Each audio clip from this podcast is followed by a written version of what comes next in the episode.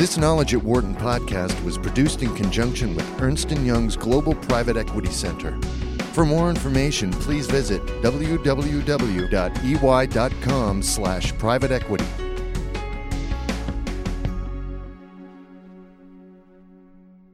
After a lackluster first half, private equity broke out stronger in the third quarter, fueled largely by corporate America's shedding of some large non-core assets. Expect this trend to continue in the months ahead, with most deals in the middle market range of 50 to 500 million dollars. That is one of the insights to come out of a discussion between Philip Bass, global private equity markets leader at Ernst & Young LLP, and Stephen M. Sammut, a senior fellow and lecturer at Wharton, featured in this Knowledge at Wharton podcast. Overall, the financing is there, the capital is there, says Bass. We do need a pickup in the overall M&A market, and if we get that pickup, we'd expect private equity to pick up as well. We're speaking today with Steve Sammut, a senior fellow and lecturer at Wharton, and with Philip Bass, global private equity markets leader at Ernst & Young. Our topic, how private equity might fare over the next several quarters, as well as taking a look at the uh, private equity market in emerging markets. Thank you both for joining us today. Um, my pleasure. Yeah, thank you. Um, to set the context, the, the, value of private equity deals rose slightly in the second quarter of 2012 compared with the first quarter, uh, mostly thanks to some very large deals. But overall, the trend was down more generally in the first half compared with the same period last year. What do you foresee for the industry over the next couple of quarters? Uh, Phil, maybe we can start with you. Sure. We've started out with a pretty strong July and August, uh, fueled uh, in large part to some of the large assets, the non core assets that uh, corporate America is shedding, uh, uh, disposing of. Uh, we would expect this trend to continue. That some of these, you know, more and more of these assets, non-core assets, will come to market.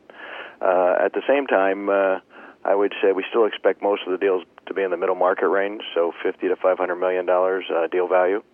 Overall, I would say the financing is there, the capital is there. We do need a pickup in the overall M&A market, and if we get that pickup, uh, we'd expect private equity to pick up as well.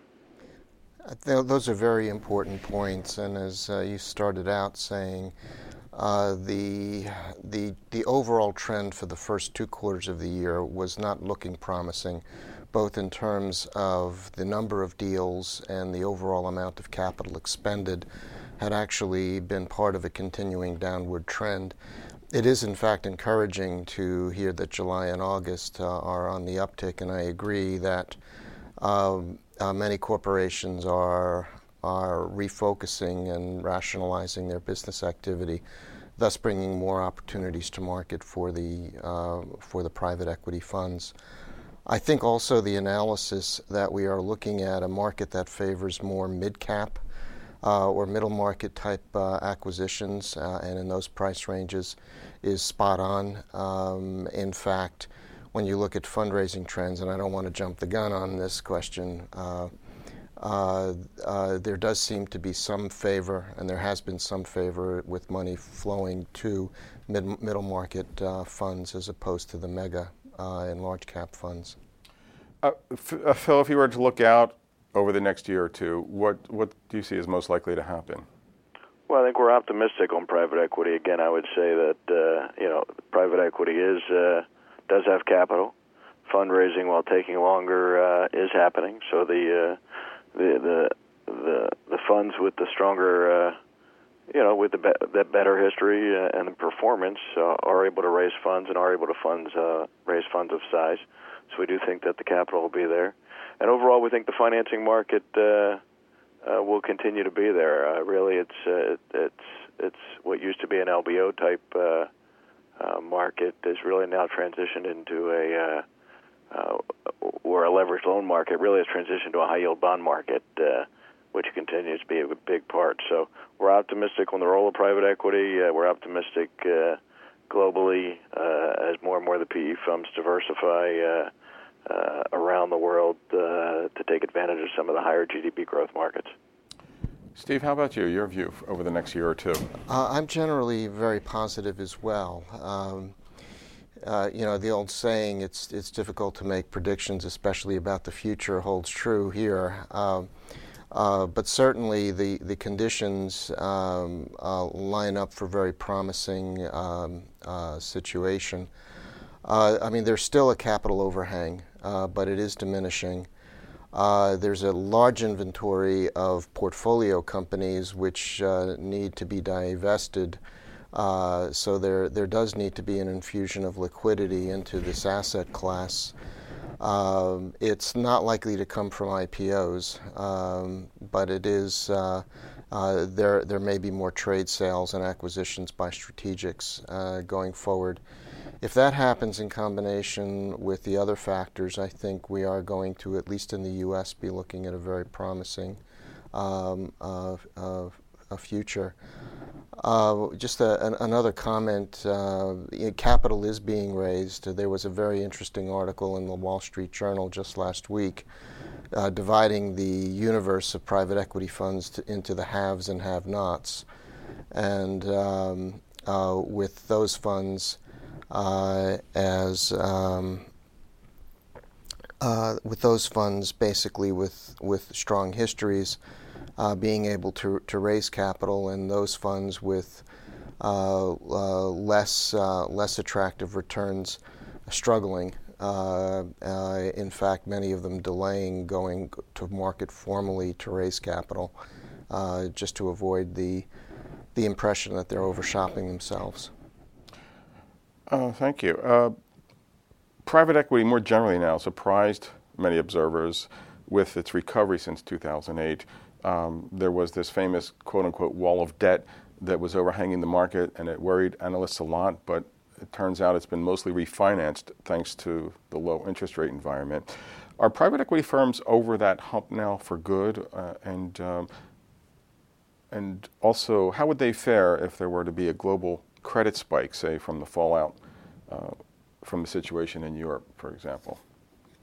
Well, I guess uh, a couple different things. The first is I think uh, private equity private equity has worked very hard through the recovery. So not only did they uh, they refinance their debt, but they really worked hand in hand with their portfolio companies to improve the operation. So I think overall, the financial performance and operations of their portfolio companies uh, have improved.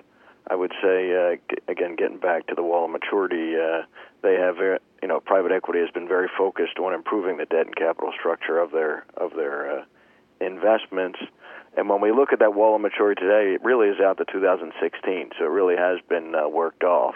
I would say to, the next year with particularly large maturity seems to be 16, which uh, very honestly gives a, it's a long time away and gives plenty of time for both cash flow generation to deleverage as well as refinancing. So, so we, I think that wall is is is pushed off.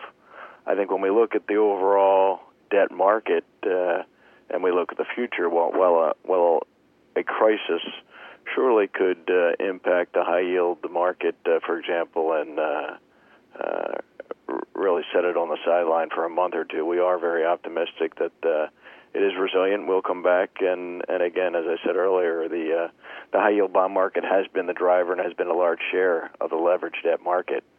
And uh, while leverage while leverage loan volume is fairly strong, it's really that high yield bond volume that's really greater than any year in history.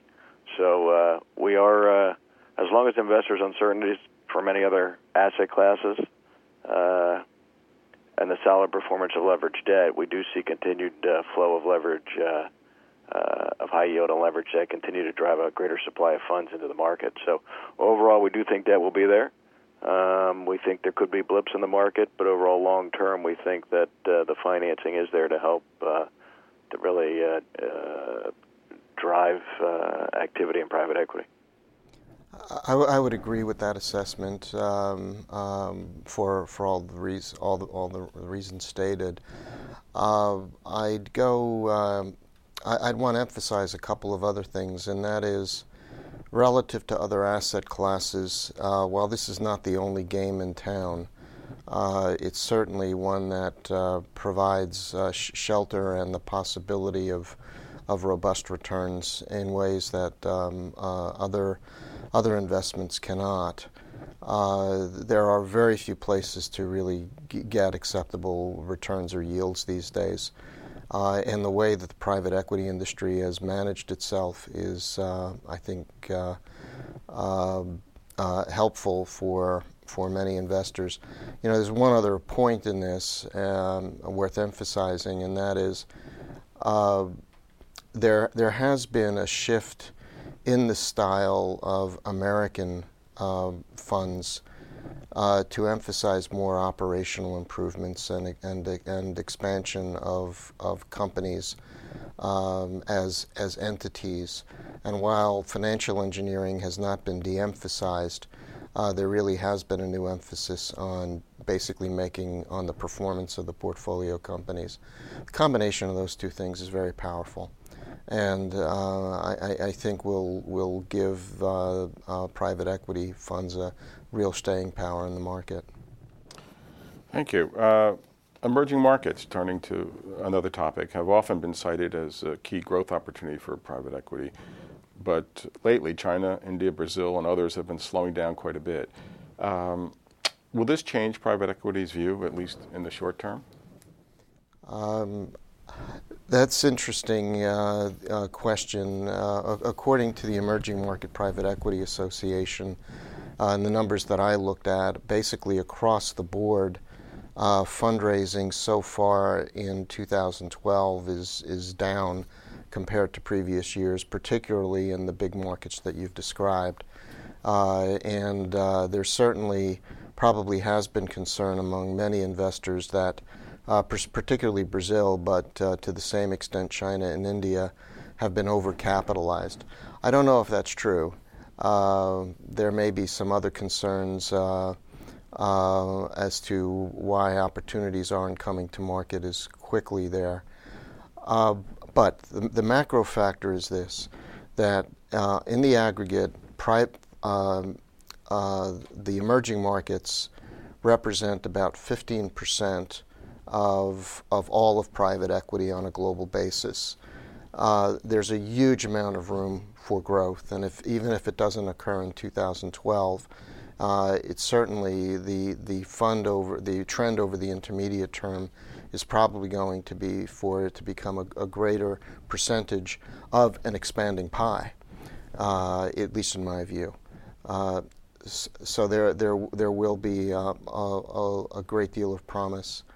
Uh, if China is, if China's economy um, uh, beneath the sheets is struggling to the degree that some people are speculating, uh, that's actually going to create a lot of opportunity for restructuring and for buyout opportunities.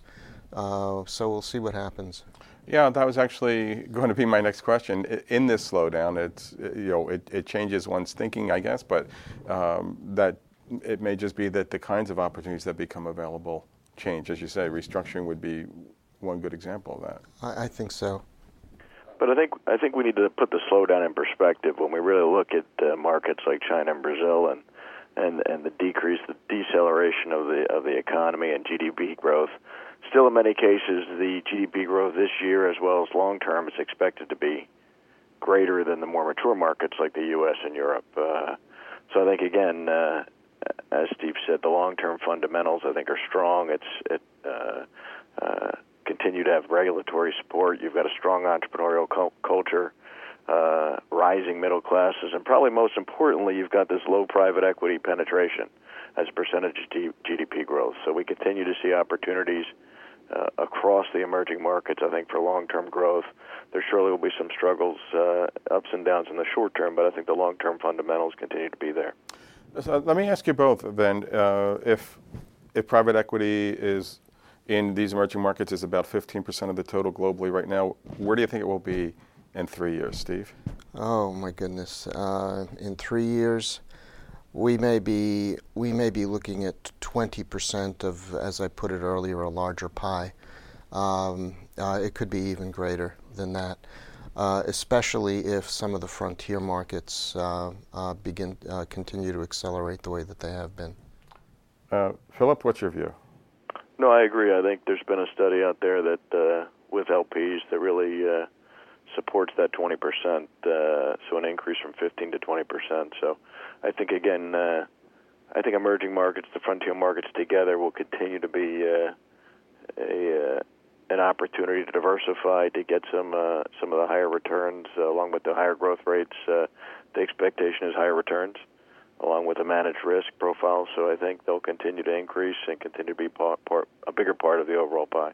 Uh, since a lot of those emerging markets and frontier markets are in Asia, let me ask you a, a question uh, more directly about China, uh, where a company called Hony Capital is now the biggest PE firm in Asia, with a five-year fundraising total of uh, six billion dollars U.S. Uh, what's that say about the changing face of private equity in Asia, Philip? Well, I think it speaks to the institution of the asset class across Asia, and really the other emerging markets as well. There's other private equity firms, uh, CDH, Gavia, that uh, also are uh, uh, increasing in size in their own markets. And I think the trend uh, we're going to see, uh, you know, with that institutionalization is that we'll see these funds begin to uh, begin to invest outside of their home markets. So I, I think we're seeing the institution of, a, of the asset class, and I think uh, that uh, that that's a good thing for private equity, and I think it's a continuing trend. That that's uh, that's very consistent with what my thinking is. And right now we tend to be a little China focused, uh, but at the same time, uh, the institutionalization of this asset class uh, in in the Middle East is actually increased as well, and uh, the ascendancy of Abraaj uh, out of Dubai and, and, their activity now, which is extending even beyond MENA region, uh, Middle East, North Africa uh, I, I, think really um, is suggestive of, uh, of, of, of, how uh, it will be, it won't be just the KKRs and the Carlyles and the Blackstones doing deals on a global basis.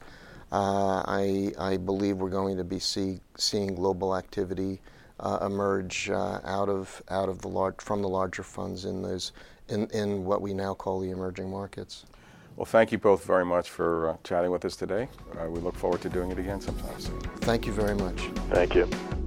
For more business news and analysis from Knowledge at Wharton, please visit knowledge.wharton.upenn.edu.